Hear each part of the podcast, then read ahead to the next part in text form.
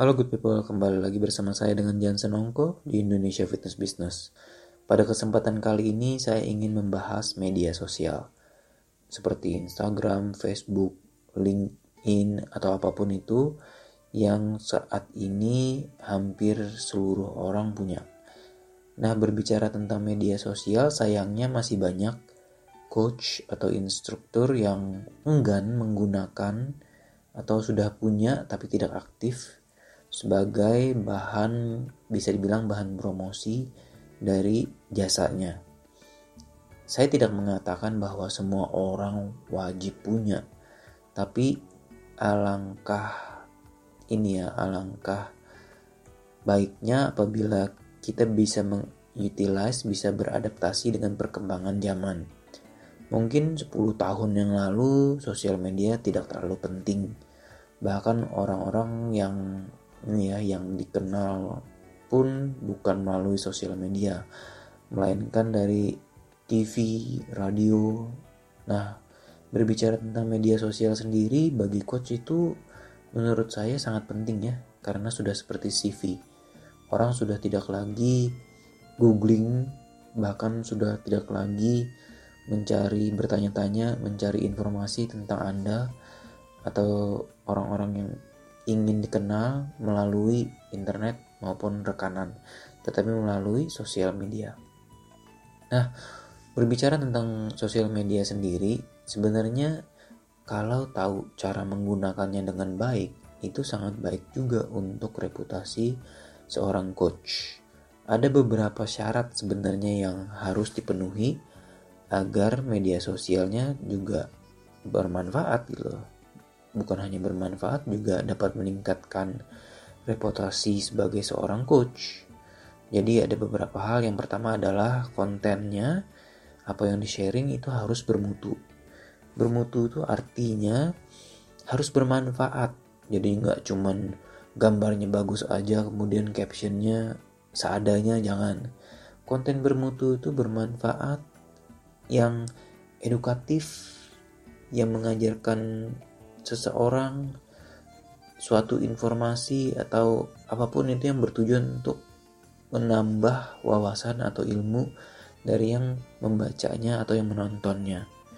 Nah, yang kedua adalah inspiratif. Menginspirasi orang untuk let's say mulai berolahraga, berbuat baik, kemudian memperbaiki pola makannya atau memperbaiki gaya hidupnya yang penting inspiratif. Nah, yang ketiga adalah menghibur. Ya, seperti yang kita ketahui, memang sekarang tingkat stress level di masyarakat cukup tinggi, makanya banyak sekali akun-akun yang menghibur, baik itu yang bermutu maupun yang kurang bermutu. Eh, ininya ya, eh, bercandaannya, tujuannya menghibur. Itu juga bisa bisa dibilang konten yang cukup bermutu bagaimana nanti membawakannya itu urusan belakangan. Tapi konten yang bermutu itu artinya bermanfaat. Baik edukatif, inspiratif, dan menghibur. Dan yang berikutnya adalah kontennya harus bertujuan. Jadi banyak sekali yang hanya create create hanya bikin bikin bikin tapi tidak ada tujuannya. Hanya untuk mengisi waktu luang. Ya nggak apa-apa sih cuman kalau misalnya sebagai coach tentunya kita ingin bertujuan untuk seperti yang di konten bermutu itu tadi bermanfaat. Ada tujuan jelas. Jadi yang membacanya atau yang menontonnya juga senang atau dengan apa ya antusias melihat posting-posting melihat sharing-sharing yang kamu bawakan atau yang kamu publish. Jadi harus bertujuan jelas. Berikutnya adalah kontennya harus berhubungan. Nah banyak banget uh, fitness coach yang postingnya apa tapi kerjaannya apa.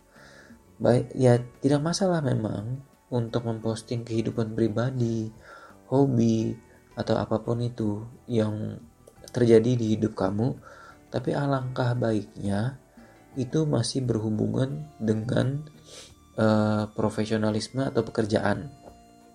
Walaupun sesekali ada keluarga ada pribadi nggak masalah karena kenapa? Media sosial kan sudah dijelaskan tadi sudah seperti CV.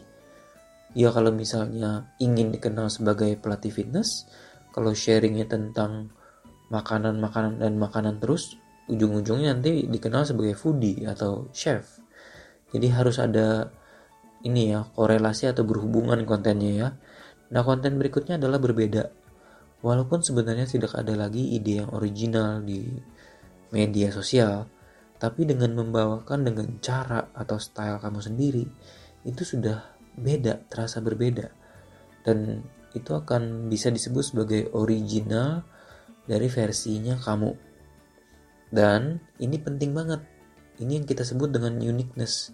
Saat seseorang tidak memiliki uniqueness, akan sulit untuk masyarakat membedakan yang mana dengan satu dengan yang lain lah. Itu kuncinya harus berbeda. Entah itu cara membawakannya, warnanya, temanya, atau apa pun itu, yang pasti harus berbeda Nah, yang berikutnya adalah kontennya harus berkelanjutan. Kenapa? Jadi begini, sebagai seorang coach tentu apa yang kita sharing itu harus berhubungan dan berkelanjutan. Berkelanjutan dalam artian jangan nanti bahas topiknya tentang A, kemudian B, C yang terlalu jauh.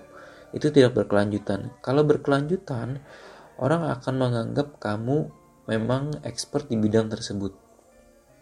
Karena kenapa?